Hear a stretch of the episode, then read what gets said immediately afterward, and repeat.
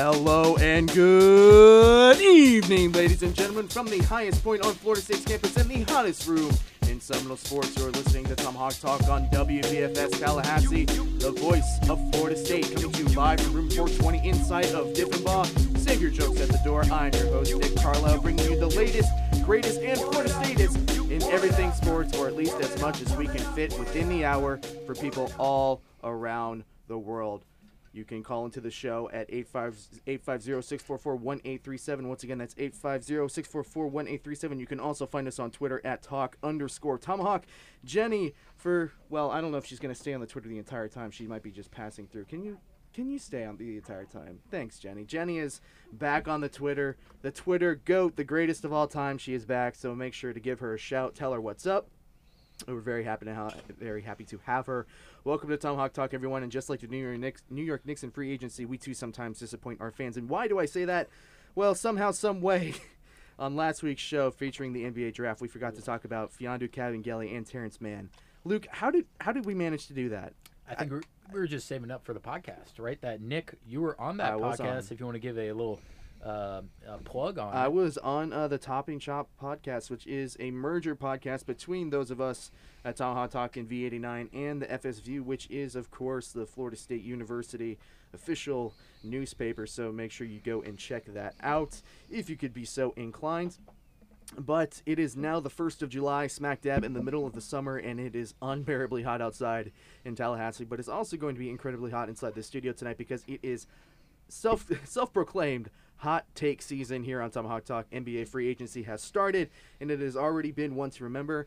I tweeted out this morning. Just imagine if you were a basketball fan, right, and you went into a coma the day before free agency started, and then you woke up earlier this morning and you just saw everything that happened. I I think you'd probably freak out a little bit. if if you were in a coma and you're a Knicks fan, you'd want to go right back in. Yeah, right back in indeed. Uh, it should be a bombastic show. What is a captain without his crew? I am joined by my good friend and co-host Luke Fay. Apparently, thinking it's acceptable to show up to work in a pair of dad sandals and socks that aren't even matching. I kind of need an explanation from you. I said I'm I'm I'm going I'm going out today, and I'm I'm gonna look my best, and and this is the best foot forward I could I could put. You know, I I, I like I like the style. It is eye popping, eye catching. Every single person that has walked past me has uh, had a little bit of an opinion. But but is it the right kind of eye-catching? Because I, I, everybody that's walked past has said, "Dude, what are you doing? Your Uh, socks I, aren't even I'm gonna need my boy uh, Jay to come back me up over here, Jay. I, I defended Luke. I was told he was the best basketball player on FSU's campus, and that's how he can get away with it. Okay. That's what I was told. Okay, all right. He's the five-star. He's the one and done. We'll see him number one in the NBA draft next year. if, if I didn't blow out my knee my sophomore year on that scooter, you know. uh, and if actually you had some talent at basketball. Whoa! And joining the panel this week, first time that I've seen him here on the show with me uh, when I've been a host, but I know he's been here before. Jay Sutton, how are you, my man? Doing good. Just trying to keep up with all this free agency madness. Yeah, Yeah. just like the rest of us. My phone has been blowing up with the ESPN up over the past 48 hours. It has almost been nonstop. And of course, you know him. He's usually here. He's always around. Brett Rutherford, how are you doing? Well, Nick, uh, like you, you said, we, we were on Talking Chop uh, last week, and I think the fans of that show are probably getting a little tired of hearing my voice, but I hope the fans of Tomahawk Talk are not tired of me yet because I'm here for another hour. So let's do it. Uh, I mean, I'm tired. We can always just mute your mic. Yeah, we can Uh, we can cut him at the tweet end it of the out year. if you're tired of Brett Rutherford's voice. Uh, make sure to tweet out to Jenny, and we can just cut off his mic for the rest of the show and be that kind of show tonight if you wish it to be so. Luke Fay, Brett Rutherford, Jay Sutton. Once again, I'm your host Nick Carlisle, and we are starting off the top, which, if you didn't already know, is the segment where I take a the take a look rather at the top stories from the past week in sports, pick the top ones, and ask our panel about them, forcing them to come up with the answers off the top of their head at the top of the show. And tonight, 15 year old, yes, you heard that correctly, 15 year old Coco Gauff defeated Venus Williams in the first round of Wimbledon earlier today, becoming the youngest player to ever compete at Wimbledon. And I'm not quite sure if there's a associated stat with Venus Williams around that, but Either way, that's a very impressive victory. This is a massive feat for this young lady. Dare I say, one of the most head turning victories in all of sports recently. What is the biggest takeaway from Coco's victory, and what is the significance of this victory in the grand scheme of sports, Luke? Well, it's a it's another torch for the Venus uh, or for the Williams sisters to to pass on to really a generation that they inspired. And really, the my favorite thing about this story is that her mother, which I'm trying to look up her name. I, I have it somewhere around here. Her mother actually was a track and field star in the late 80s and 90s with Florida State. So that's that Florida State connection, which is, uh, you know, that that's really cool because how often do you see a 15 year old Nick, 15 years old? I, I don't want to I don't want to say like what what were you doing when you were 15, sports wise. Sports wise, I was playing. 2K. Hi- w- w- yeah, 2K. Well, I don't know if I was in high. s- wh- How how old would I would have been at 15? Freshman year in high school. I'm pretty sure I would have Yeah. been playing football. I, I don't even know if she's in high school. she D- might Can be somebody going do the math for us on this? I'm For- up now. I, I'm, I'm 15 is freshman year of high school. Yeah, right? freshman or sophomore year, you're depending on the 14, birthday. turning 15, so I guess she's a. Well, I can tell you, I wasn't defeating Venus Williams in the first round of Wimbledon. I'll throw it to you, Brett. What is the significance of this victory? Well, uh, Luke did mention that her mother, whose name I did find, Candi Odom, who ran track and field here at Florida State, and and I, I, I won't claim to be an expert on the amateur rules when it comes to tennis. I know the Wimbledon uh, championships are a professional event. I don't know what that does to Coco Gauff's amateur status, but my biggest takeaway for this is is Coco Gauff going to be able to come to her mother's alma mater and play women's tennis Ooh, here because that would be huge for our women's tennis team here at Florida State. Absolutely, Jay. I, I think that Luke hit it on the head. This is the generation of players that the Williams sisters inspired. So when you think about that and you think about tennis going forward, just think about what's coming next. What's next to come? You know, will we have more uh, ethnicity and more diversity in tennis, and will they dominate as the Williams sisters have? Yeah, that's a really good point, and I think it's just incredible how, I guess, the evolution of young players in any sport, and it really just seems like there's always this next generation of young players. But just so much more so recently, it feels like there's a lot of young people that are seemingly dominating and taking over their sport, and it's really incredible to watch. And it, it kind of just begs the question: is like, what's the past generation been doing all this time? Yeah, Nick, it's it's something to point out is that most of these young players are playing their idols. It's almost as if Yeah. um, you know Tiger Woods inspired all these all these players to come up and, and go and play golf. It's the same thing with the Williams sisters, where uh, they inspired uh, especially the the African Americans within our society. This is not a sport in which normally African Americans would play. Uh, and you look at Osaka, who, uh, who who- who ended up beating it was Serena Williams in the Open. Yeah, the US Open last she, year. She uh, she is of Japanese and African American descent, and then you go and look at uh, Coco Gauff, and the same thing. It's uh, they're they're beating their idols. If you noticed when Osaka won, she was crying her eyes out. Same thing with Gauff is is it's it's a really emotional thing when imagine you beating your idol. It's uh it's cool to look it's cool to look at because in the grand scheme of things it, it is just a game, but to these people it's more. Yeah, very good points. Very good points all around. That was the off the top segment brought to you by me, sponsored by me, delivered by our panel. So before we get into the NBA free agency, which should take up most of the show, A lot to talk about. lots to talk about, lots of hot takes to come. We do have some uh, some cleaning up to do around the Tomahawk Talk studio here. So we, we again I mentioned it at the top of the show. Somehow we missed uh, Mfiondu Kabengele and Terrence Mann and a couple of others in the cast of the uh, the 2018-2019 Seminoles that did find a team to play for when it came to the NBA draft. We overlooked that in our passion of talking about the NBA draft, so we're just going to revisit that really quickly. Uh, but actually, before we do that, just a little bit of news that I'm pretty sure everybody's seen at this point. Mike Martin didn't win uh, Collegiate Coach of the Year for uh, baseball. I don't think that anybody would disagree with that. Uh, I think it's a very nice final uh, Hat and- tip, Hat tip. That's a, that's the word I was looking for.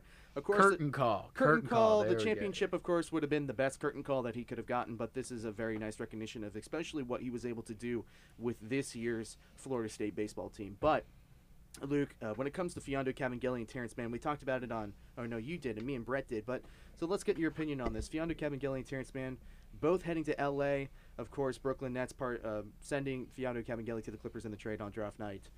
What did you think of this landing spot for the both of them? Terrence Mann, I think I came out and said he wasn't going to get drafted in the NBA uh, a couple months ago. I, I was pleasantly surprised that he, he was on a roster, and it mostly has to do with his length uh, that that he was. And I think they're going to look at him uh, more on the defensive side. He probably won't be in the rotation his first year. You'll see him as more of a G leaguer, kind of in between. Hopefully, he makes the team because he is a second round pick. Uh, they can cut them. But Kabengele, it's it's a good spot. I, I think it really depends on how free agency ends because Kawhi Leonard, one of the biggest free agents on the market, he is still thinking about where his destination is going to be. I believe the betting favorite now are the Clippers, and then behind that Toronto, and then uh, it is L.A. Lakers. The yeah, Lakers- the the Lakers. Lakers. The well, the Lakers. I just checked. The Lakers are plus 600, six to one. Toronto is, I believe, one uh, plus one ten, and then even for the Clippers. So people are thinking he's going to go to the Clippers. But Kabengele, great player. Um, what what what what position does he play? Because we talked about the foul trouble that he gets into. I think uh, they're going to develop him a lot more than than kind of play him right away. So we'll see maybe an eight ninth man type of thing. Is that something that would fit well for for him and his growth as a player? Well, I think when it comes to talking about the LA Clippers, and I said this on Talking Chop, I think in next to the Brooklyn Nets, I think the Clippers are probably the best spot that that Mfiondu Kabengele could have landed at because when you think about the composition of the team, a lot of young, scrappy players. Uh, you think about Montrezl Harrell, you think about Lou Williams. Of course, Lou Williams is probably the most veteran type player on that team. But there are a lot of young, hungry players on the Clippers, and they already work very well together. And I think that's a perfect environment for somebody like Mfiondu Kabengele to build his, I guess, repertoire when it comes to being in the NBA. We already know that he's tenacious on the boards. We already know that he does have somewhat of a three-point shot. Jay, do you agree with the statement that the LA Clippers were a really good spot for him, or do you think that he could have landed in a better situation? I think it's an excellent landing spot for him. A well-run organization, uh, great coach, great owner, great GM, of course Jerry West. Um, and I think he'll get a chance to really showcase his ability to stretch the floor. I'm, I'm hearing comparisons to Draymond Green. That's everyone keeps saying Draymond Green. So he'll be kind of a stretch four and a tough nosed defensive player. And uh, he, he'll definitely get minutes. Like Luke said, I can see Terrence Mann uh, fighting for minutes or spending some time in the G League. But uh, as far as Kabengele, I, I think I can see him in heavy rotation and stretching the floor at the four spot. And then Brett, of course, Chris Koumadje and Phil Cofer also finding spots. Phil Cofer with the Hawks and Chris Koumadje with the Magic, I believe. Um, feel free to correct me on that. Uh, I, th- I think it was not.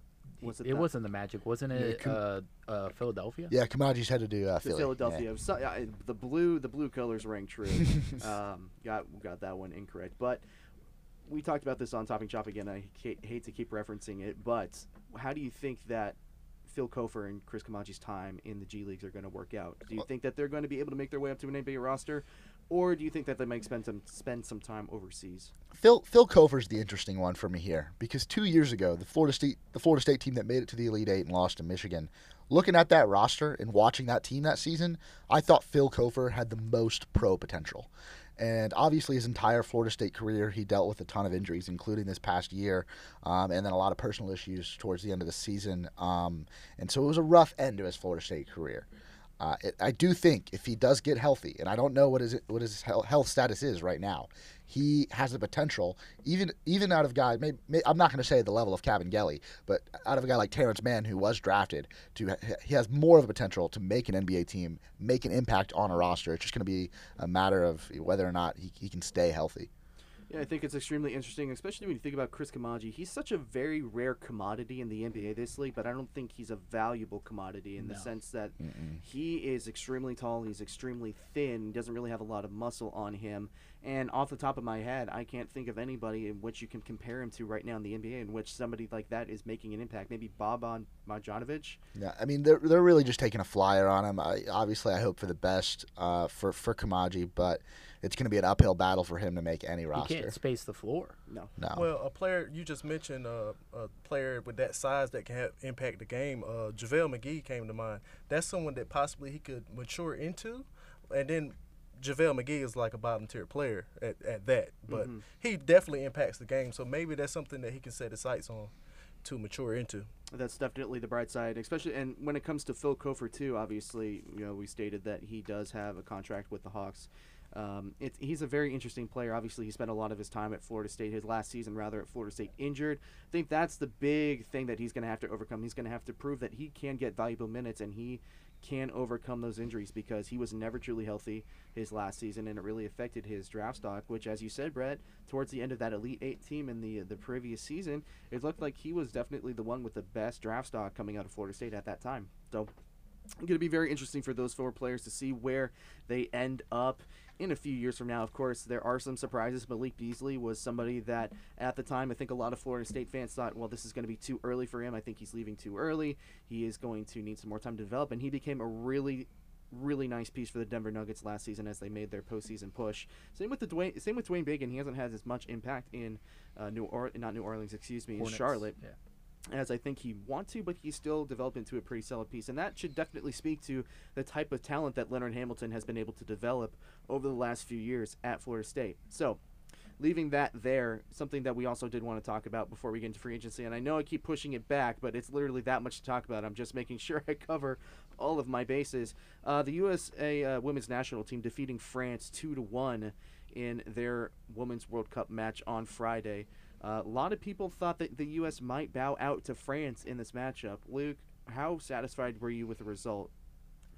they they played they played great. They were up two to zero. Uh, the French defender, she's about six foot, hit a header in to make it a little bit of a closer game, and they just held strong at the end. It, it kind of looked like the the uh, crowd and everything was going towards France's way, but it's a lot of pressure. Let, let's let's not get it sideways. The U.S. men's national team is a joke right now, and they're fighting for money. That's that's a big thing that people don't understand is they're in a labor fight for we are equally, if not better, financially for the the national team when it comes to revenue, and they're getting paid. I th- I think they're getting paid like eight or nine times less, something something ridiculous uh, to the amount. So it's it's more of a it the the results matter more to them than to the U.S. team.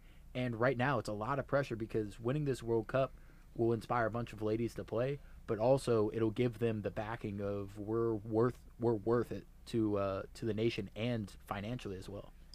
Watch watching that game on Friday, it felt like it carried a ton of weight with all the political stuff that's gone on with the with the equal pay arguments and, and the president tweeting at one of the players um, and, and the way the national media really covered this game going into a quarterfinal playing the host which a lot of people picked to win the tournament. A lot of people had france winning the tournament. And from the us perspective where it's World Cup or bust for them. I mean, they they, they are expected to to win it, and, and anything else is really a disappointment. Watching that game, it really felt like one of the most important American soccer games I've ever watched, and to see them rise to the occasion, and it was a really great game. I thought both teams played really well, and the U.S. just played that much better, um, and, and ended up beating France, and and now. I think uh, now now it really is World Cup or bust. They've gotten they've they've taken France out. They've got England tomorrow afternoon, a really big match, and then hopefully onto the final for the U.S. women. Yeah, Jay Megan Rapinoe scored four four goals in the last two games for the women, and of course she took to the po- to the I guess I'll say podium, but more like a platform. Uh, Brett kind of mentioned the political, I guess, aura revolving around this women's national team at that time, and she had some comments about the p- political situation. I'm just wondering your thoughts on whether or not this was the right platform to really speak out. Why not? Um, it's her time. She's on top of the world. She's dominating. That's just her. That's her personality. That's her attitude. That's what she does. And so, while she has that voice, why not use it?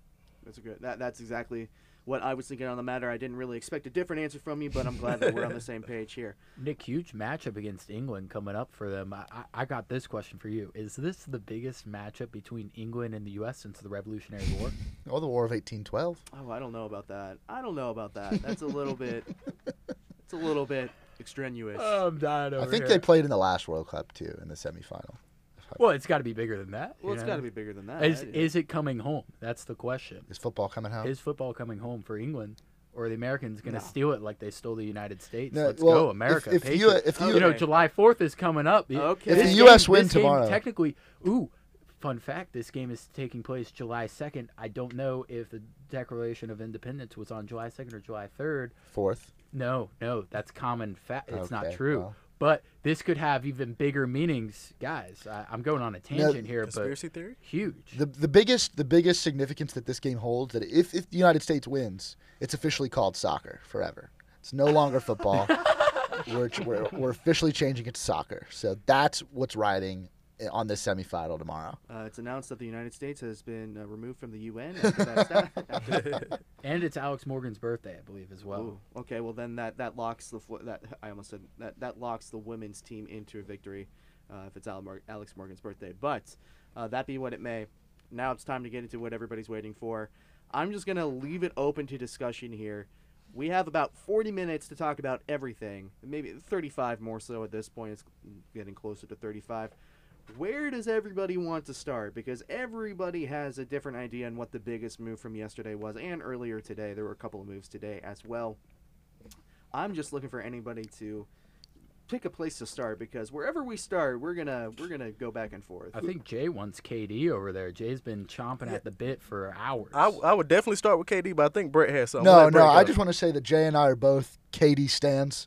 Um, oh, Uh-oh. KD has caught caught a lot of just unnecessary hate in the media and in, in with NBA fans across the country. And I just want to tip my hat to an athlete that continuously makes the right decision to put himself in, in, in a spot to win. Did he make the right decision though? I think so. He's going to play with Kyrie. Yeah, I don't I don't know necessarily that Kyrie is the thing to focus on in that though. I don't necessarily think it's a Kyrie I want to play with Kyrie issue. I think it's a I want to get out from the Warriors organization issue. Well, he's he's done all he can in, in Golden State, two NBA uh, finals, Two out of three. and, and two and two MVPs. It would have been three out of three. Oh, if he if he was healthy, they were winning that. They were beating Toronto. Yeah, I think take on a new challenge, get to play with another superstar in a big city in a big market. That's that's probably the best decision for him. I do see Nick's point though that there were some internal issues, and I don't know exactly what went on. I don't think anyone knows with the injury and the Achilles, but something was going on in the organization. I think that that was the tipping point for KD. Um, I would like to know what happened there, but put that aside. They did say that he wanted to play with his friends Kyrie and DeAndre Jordan, and that's all well and fine. But outside of that, I'm looking at it from a purely basketball standpoint. And I've heard KD do do thousands of interviews, and he said that he wanted something different than taking turns to score as he had with Westbrook. Very and true. from my viewpoint, from my vantage point, it looks like he kind of signed up for the same thing with Kyrie. Not that extreme, but he kind of signed up for the same thing as far as taking turns to score. Well, he's going to have to take turns with less people in Yeah. that sense because when you talk about Steph Curry, Klay Thompson, who just by the way this earlier uh, today was official, he signed that 150 million, 90. uh, 190. Okay, well there's NBA money a is lot wild. of extra money. Hey, well, you're a baseball fan, so I don't Uh, know. baseball you, money's pretty wild too. Baseball money's pretty wild. Uh, Luke, I'm going to throw you the question. You and I have been speculating what's going to be happening to this Warriors team after the season for at least a month or so now. Now that this has actually happened, is this for sure the end of the Warriors dynasty? it was it was very bizarre because you saw kind of the Warriors break up. Uh, Looney ended up going to the the T Wolves. Uh, KD goes all the way across the country to the Nets, and now now everyone's excited. They're tweeting out, you know, they're done. They're done essentially. And then you get something out of nowhere, which is D'Angelo Russell going to Golden State, and now it puts down, it puts back into the realm of, well, Golden State might still be able to hold on. I, I want to know from you, do you think that D'Angelo Russell is a good fit for that organization with Klay Thompson out, or for, for right now it might be, but when Klay Thompson comes back, is he going to be the third wheel in, in an organization that isn't really good at holding around third wheels? I, I, I do not like this move at all. I'm going to be straight up honest with you. I think the Warriors are panicking. I think that they made a panic sign and trade with the Nets at this point. It did feel that way. It, felt, really it felt did. very panicky. And not only that, they came out with an announcement today that no other Warrior is going to wear the number 35. I Who thought was that, that? was I thought Rightfully that- so. No, no, no, no, no. I thought that was absolutely ridiculous. oh, that's dumb. This, no, this is absolutely he. Kevin Durant has not done that much for the Warriors. The Warriors would have won those championships anyways without Kevin Durant, in Brett, my should we leave- opinion. should we leave now? or- Yeah, I'm heading out. No, I, I think no, Nick. Nick, you're you're you're completely right. I think it's a joke. He put in what three or four years of effort to get his number retired after he runs away like a like a little girl. Come no, on, no, bro. no, no. I wouldn't call it running away because I do think that the Warriors screwed him over, so to speak, when it comes to the severity of his injury. And you know, it's no guarantee that Kevin Durant is going to come back the same player. Imagine the the anger and the stigma that Kevin Durant is going to have Kobe come the back Warriors. the same way? You know, you're right. No, not really. So Yeah. I mean, and just the way that they announced that they're gonna, I don't necessarily think that they use the words "retire his number," but nobody is ever gonna wear the number thirty-five again. It's almost like a latch-ditched effort. I like mean, like what was that? it's a, it's uh, the weirdest breakup I've ever seen in the NBA. It's it's really just like the Warriors and Kevin Durant just got off the phone. The Warriors are all crying and everything, and then you know they go and they talk to D'Angelo Russell, and it's like, well, everything's going to be okay, but they're still hurt inside. They're still crying. They want to make up. Kevin Durant, we still love you. We'll retire Yeah. your number. That's kind of the, that's kind of the feeling that I got from this. Nick, it was Kevin pa- it was pathetic. It was pathetic. Put That's some respect on his name. I'm not saying that it's that Kevin Durant isn't the one of the best players in the world at this point, but how how weird from an organization that a lot of the universe thought was a top standing organization, you know, just a, a couple of weeks before, and they kind of are now a sob story the way that they've been handling him leaving. No, listen, I do want to kind of bring things back to the to the basketball here. And you mentioned the D'Angelo Russell move and how he doesn't necessarily fit. Well, Mark Stein from the New York Times is reporting that he believes that D'Angelo D'Angelo Russell will be traded before the start of the season, and I'm interested to see what Golden State does with D'Angelo Russell. Are they going to turn him into a, you know maybe get a forward or a center? Because then you're looking at once Klay is healthy, you've still got Steph Klay, Draymond, maybe Boogie if he stays, and another star player. I mean, that would be. I mean, uh, how could they? They could still be competing Brett, for, you, for the you read that report a little bit wrong. It was they thought that they might flip him mid-season, late That's season. That's what I was gonna say. It's it wasn't it wasn't at the beginning of the year. Yeah, it's around an All Star break from what I heard. But but still, they they view him as kind of a temporary patch on But, a but that's still a trade piece where they could bring in a, a, a top tier center or a top tier forward to go with Draymond and, and put them back atop the West. Well, they basically just gave D'Angelo Russell Kevin Durant's money. That's a lot of cap space that you're going to put on a player in a sign and trade in the middle of the season. Uh, Jay, final word from you before we go to a short break here. How does how does that relationship, Stephen Curry, Klay Thompson, D'Angelo Russell? Obviously, Klay Thompson's going to be out a while, but once they come back, how is that backcourt going to be able to function together if they're going to be able to function at all? it's it's tough. It's tough. Uh, you know, the Warriors are known for defense, and D'Angelo Russell, he can go get a bucket. He could take some pressure off of Steph offensively, but defensively, I don't see him fitting in. I, I, I don't see it, and I don't see his personality necessarily fitting in as well. And with that being said, we're going to take a short two minute break. Thank you all so much for being here with us. Uh, you're listening to Tomahawk Talk on WVFS Tallahassee, the voice of Florida State.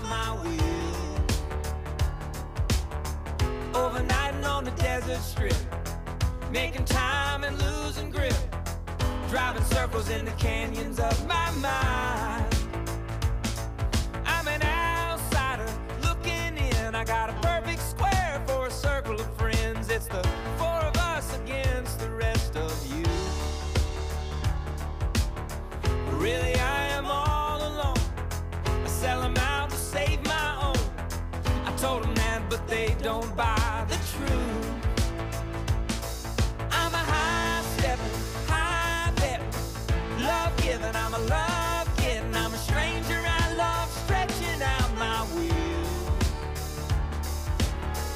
Overnighting on a desert strip, making time and losing grip, driving circles in the canyons of my mind.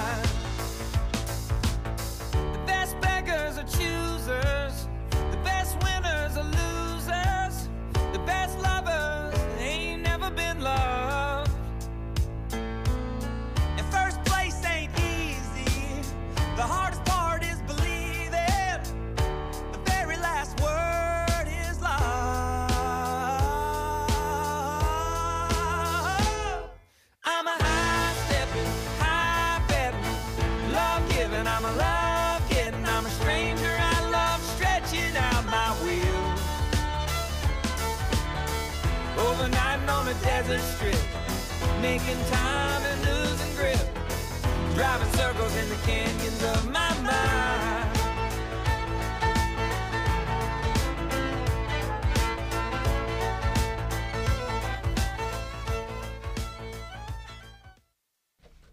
And welcome back to Tomahawk Talk on WVFS Tallahassee, the voice of Florida State. On the other side of the break, we're finishing up talking about Kevin Durant and Kyrie to the Brooklyn Nets and what that means for the Warriors franchise and how it is apparently breaking at the seams. Uh, Jay finished off the first half of the show saying that he doesn't see a way that D'Angelo Russell, Stephen Curry, Klay Thompson, and Draymond Green, if he does get his money, are going to be able to coexist, especially with D'Angelo Russell's noted, I'm just going to say egotistical tendencies. We'll just go with that. But I don't know if anybody has any closing thoughts on Kyrie and KD on the Nets. I, I do have one thing, and I and I don't know if I'm going to take enough flack for this, but I don't think things are going to work out for the Nets exactly as it appears right now. I think KD and Kyrie both are followers and not leaders.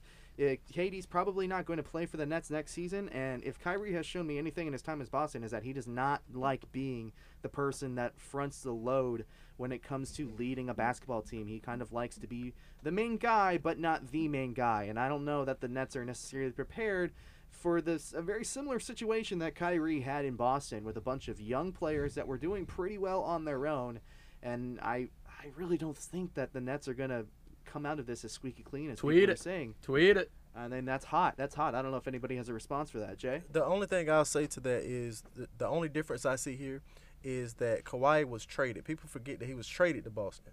He's choosing he's choosing to go to Brooklyn. So therefore his attitude and his approach could be different there. Like put all the basketball stuff aside. Well, he did ask for the trade in the first place. he asked for he asked for a trade, not to Boston. He asked for a trade. No, So. he asked for a trade. Clarification: Jay meant Kyrie, not Kawhi. Yes. I said Kawhi. Yeah, you said Sorry. Kawhi. Yeah, it's all good. It's all good. Um, I, I Nick, mean, I want to talk about the Warriors a little bit more Sure. in that they broke up even even more than what people are reporting. They don't.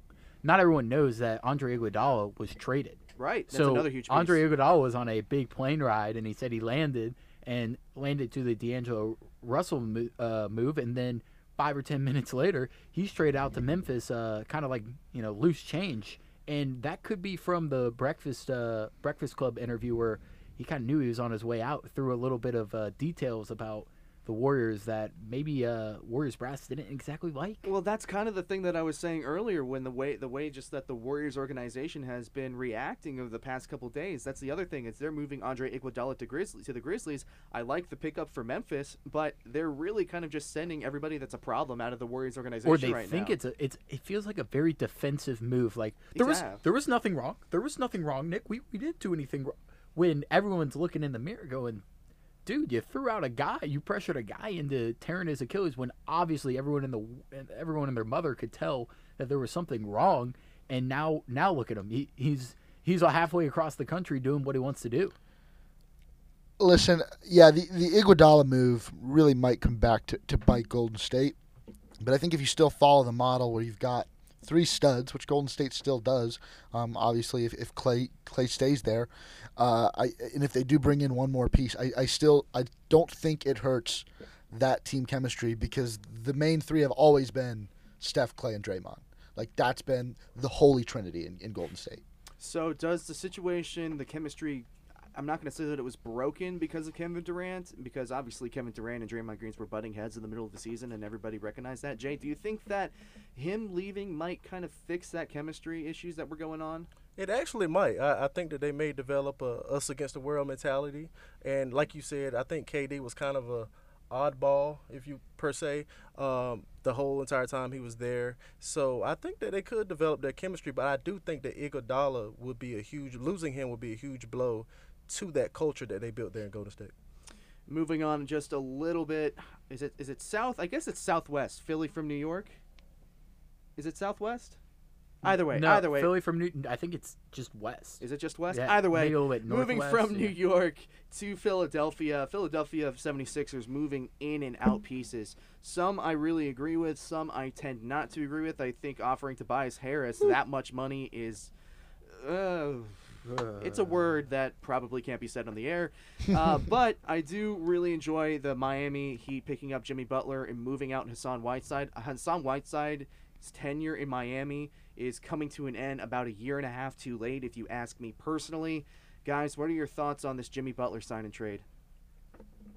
Um, Jimmy Butler desperately wants to have his own team. He wants to be the guy, and now he has that opportunity. And I, I, am not, I'm not excited about it. Honestly, I think he really rubs people the wrong way. Like, put the numbers and everything aside, he just really rubs people the wrong way, and he sucks the energy out of the room. So him going to a young team, I, I, I don't know if it'll work unless Pat Riley and Erik Spoelstra can, you know, establish that culture there. Well, you you mentioned Tobias Harris and, and them choosing him over Jimmy Butler. I I think it is ludicrous. He's not worth it was thirty plus million dollars, but they're, they're trying to keep a culture. And Jimmy Butler, every mm-hmm. place he's gone, has kind of driven people out. Whether it was in Chicago, where he, then he went to the Timberwolves and the fiasco there, and then with the Sixers, it kind of felt like he didn't exactly belong, and and there wasn't exactly a allegiance to resign. He had only been there for half a year, and they understood what they were getting into with him. But when you look at him with Miami, the draw there is to run your own team. Taxes are a great thing as well in Yeah. Miami, as we all know. No state income tax, Um, baby. But but will it will it be a step down from Philly? I- I really think that he's choosing more of his own legacy over a team wide legacy, which he he maybe doesn't really work as the non number one alpha dog. No, I think Jimmy Butler is probably one of the most selfish players when it comes to not necessarily basketball, because there are ball hogs, especially, and one of those ball hogs just found their way to the Boston Celtics. We'll talk about that later. but, um, but uh, when it just comes, I think he's probably one of the more selfish players in the league. When I guess my thought process when I you know watched all of this develop is okay, Jimmy Butler is going to be working with Hassan Whiteside. Hassan Whiteside has ego issues. He can be an on and off, one play on, one play not player. Jimmy Butler is a very type of you're either with me or you're not, so let's get down to work and let's get things going. I thought, well, okay, so maybe Jimmy Butler's hard nosed attitude might fix around the young uh, the young player base for the Miami Heat, but now that Hassan Whiteside's gone and this is essentially Jimmy Butler's team with a bunch of draft picks that not haven't necessarily worked out. Justice Winslow not really worked out that much. It's it's a little bit of a weird situation, as you said, Jay. Well, Nick, I actually like the other team in that trade. I like Philadelphia. I, Yeah. I know you're not a big fan of Tobias Harris getting that much money, but them being able to retain him and them able to get Al Horford is huge. Jo- uh, Joel Embiid is basically unstoppable. Yeah. The only person I seen match up really well with him was Al Horford, and now he's on his team. Um, they get Josh Richardson, who's a young three and D guy. They lose JJ, um, but if Ben Simmons can develop something that looks like a jump shot, I think that they'll be good. No, I, I still think Philadelphia is probably one really good shooter away from from winning a championship or from being able to contend for a championship. But I'm going to speculate. I'm going to guess that Brett Brown and in the in the 76ers, you know, front office probably thought that Tobias Harris was a better fit culturally for their organization. I agree. Le- letting J- letting Jimmy Butler go, cutting ties with him. They know they have a really good core with Embiid, Simmons, Harris was a good acquisition for them. Yeah, maybe he's not worth the money pound for pound as a player, but for a fit in that organization, my guess is that that's how the Sixers saw Harris. That's why they offered him that money. Nothing wrong with that. There's nothing wrong with No, that as not well. at all. I, I kind of I, I understand it. It's just if you put paper and paper together, you kind of see one is probably better than the other, but it's not really worth the headache. Especially because you said that Philadelphia is one really good shooter away from really contending for a championship. You couldn't have given, given Tobias Harris just a little bit less money to try and go and find that guy. I mean, I just thought it wasn't necessarily a personnel decision that I disagree with. It was a financial and the amount of money that they were giving him kind of decision. Um, Was he going to get anywhere else? Which is kind. I, I don't know if he would have. I don't think so either. I mean, that's that's kind of the thing is like comparing what other teams would have given him. Obviously, when it comes to competing with teams, there's a lot of calling the other team's bluff on how much they want that player. That's the thing that we don't all see behind the scenes. So you know, it's hard to say what kind of information Philadelphia was getting from other teams about how much they really wanted Tobias Harris. But I think that the, the 76ers overpaid for Harris, but they did get Horford, which is huge. They got Richardson, which is going to be a nice piece for them. You, you know what's interesting to me is JJ Redick in that situation. He left Philly. Uh, there had always been rumors that he would go to Brooklyn, which would have provided much needed shooting. Goes down to the Pelicans, gets a, a very nice financial deal to go down. I, I can't exactly remember. It was probably about 13, 14 million a year. But to me, the biggest loser in free agency right now, the Lakers.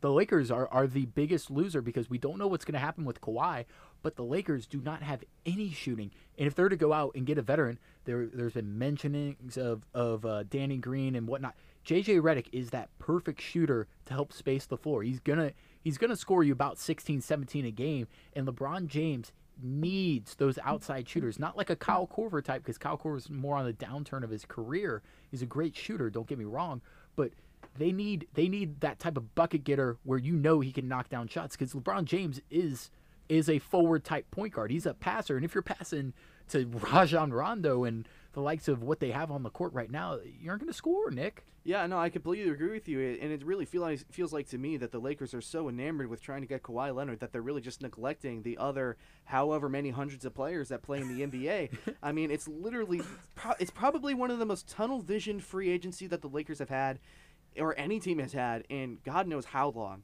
I Uh, mean, I wouldn't say any team. We're going to get to that team that's even worse. Well- but Nick, Nick, you said it. You you were you were touching a little bit on it. It's that the Lakers think that their brand and LeBron James are going to somehow just uh, attract players, and right now that is not working. So you got to do something different. I don't know how you see how you look over to the Eastern Conference and see the Knicks completely failing on, at it and thinking that it works.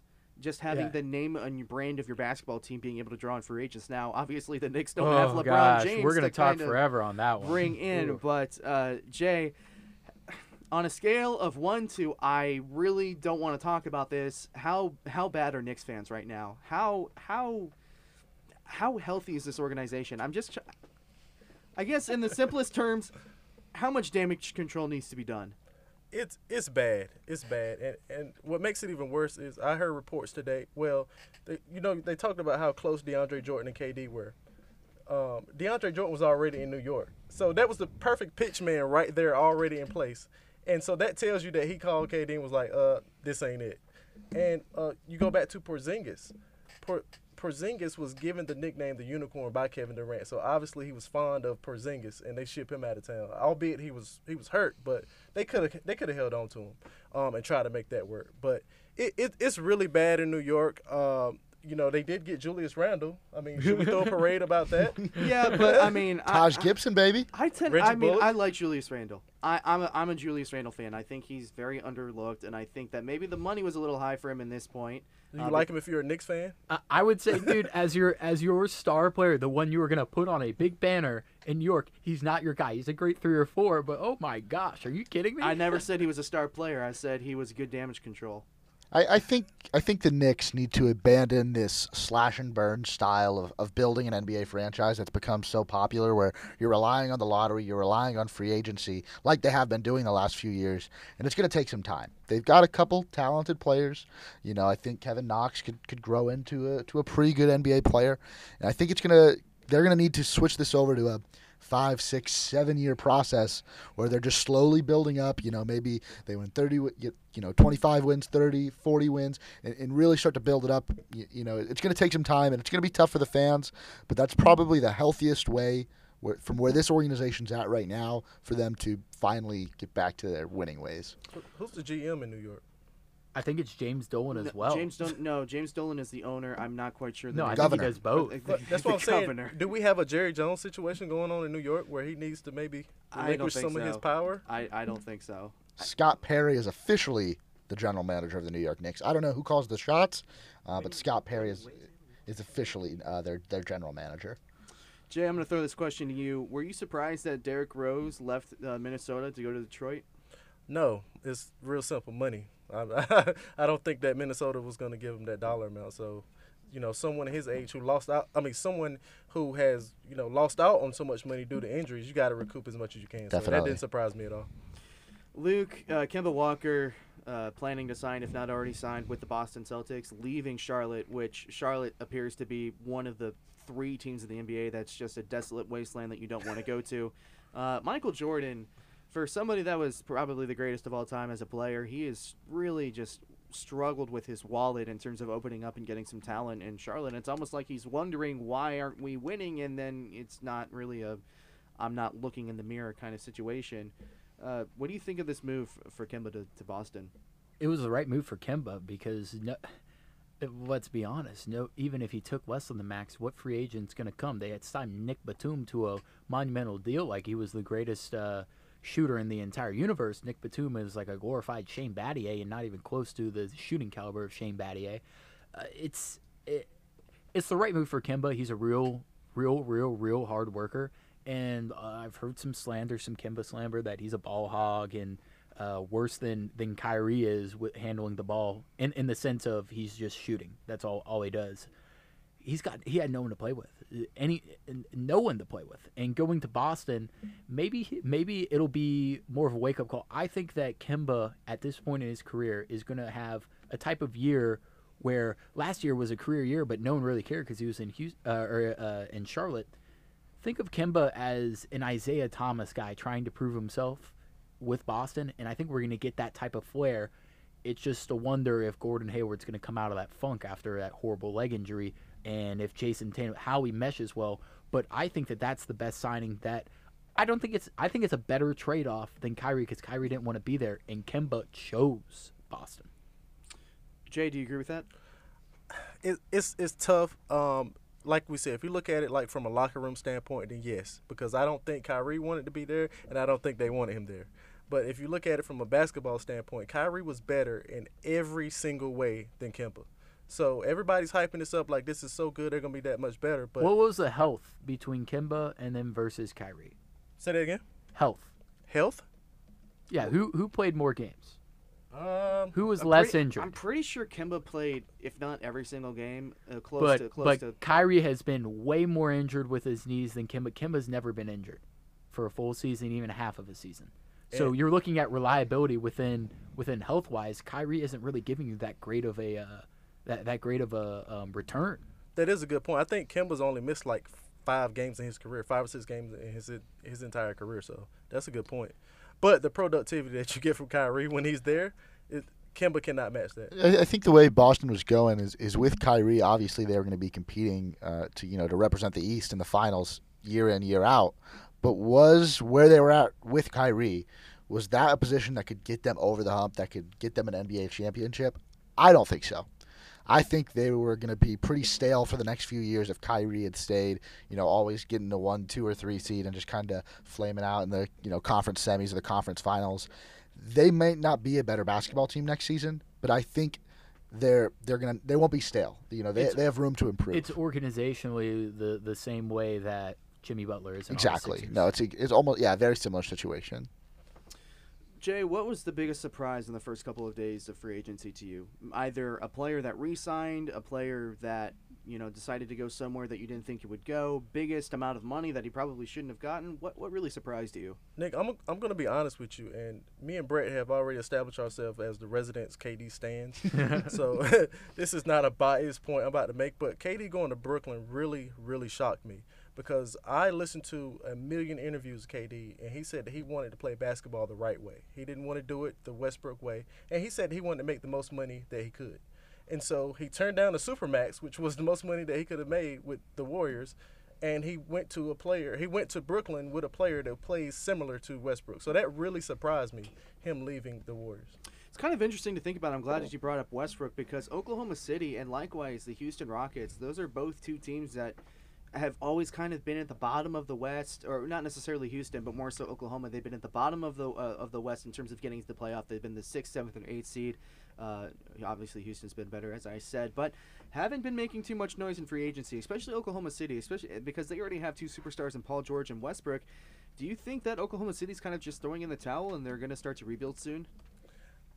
I hope so. I, I hope so. I, I mean, sorry to simplify it, but I think that pretty much the world was put on notice last year that Paul George was a better player than Westbrook. That he he is a better player, defensively, offensively, however you want to name it. And I know this may be an unpopular opinion and this may be a hot take, but I think that OKC needs to move on from Westbrook. I think that you just talked about free agents coming there.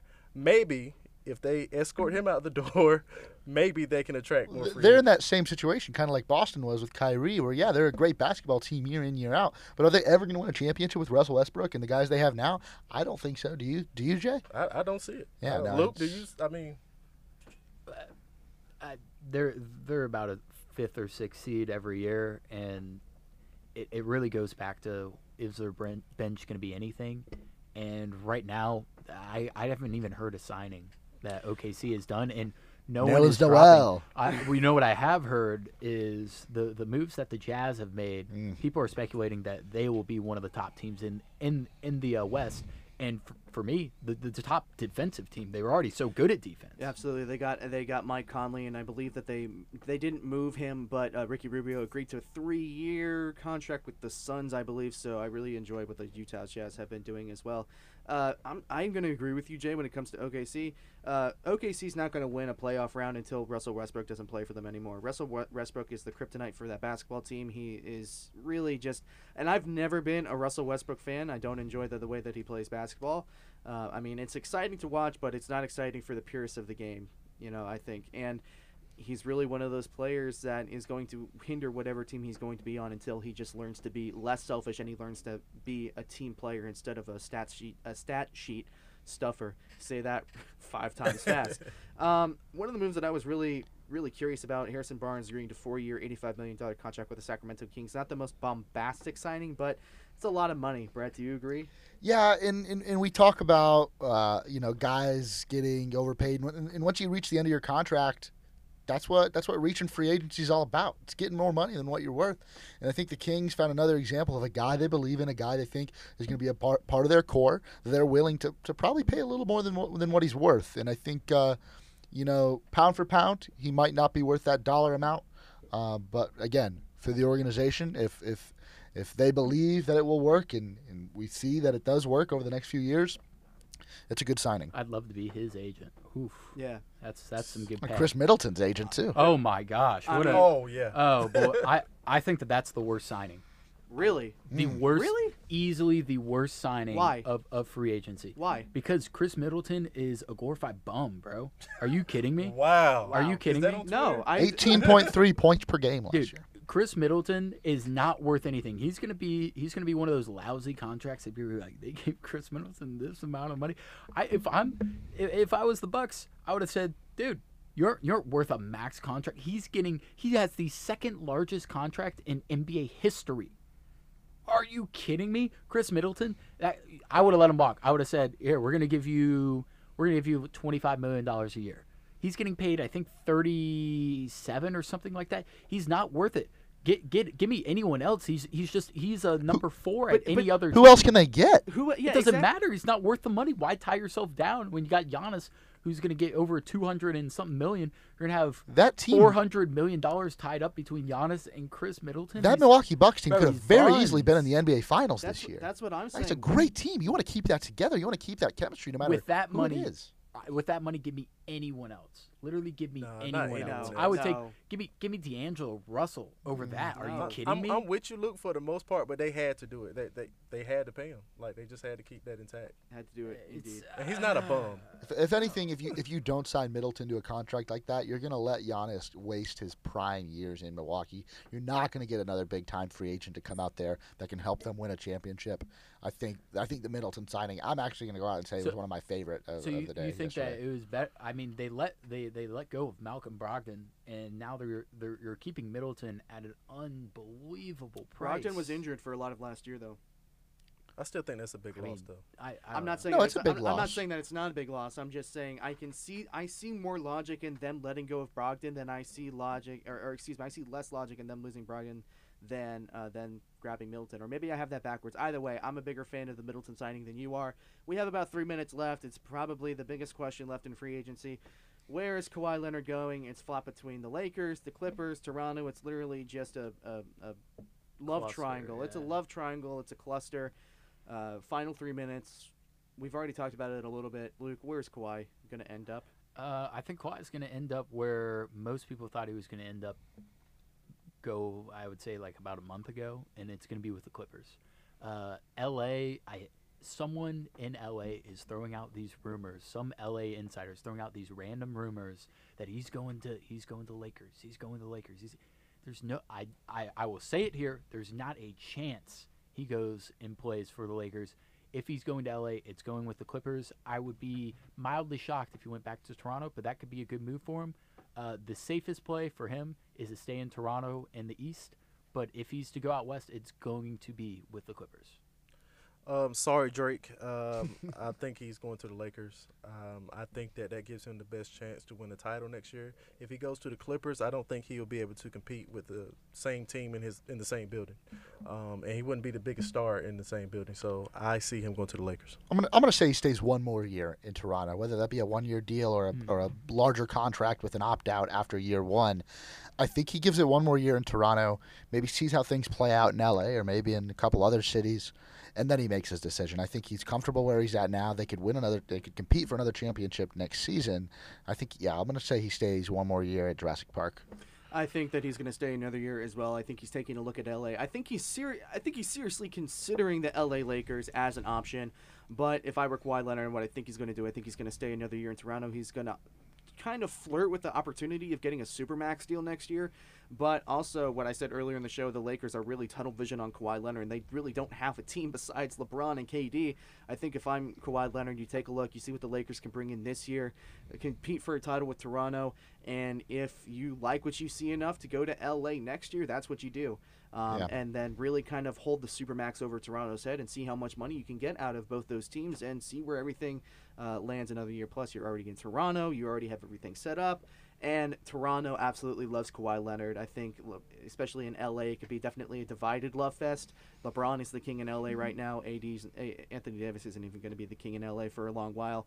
That'd be interesting to see, though. See if LeBron might patch, pass the torch in his career in LA and just give it to uh, Anthony Davis. But Nick, Nick, his personality is kind of bizarre. You you, you can't say he would love the LA lifestyle because you don't know. It's it's kind of bizarre. But he, he played college. Are there over in- apples out there? He, well, oh god, he played college over in California, so maybe he wants to go back home.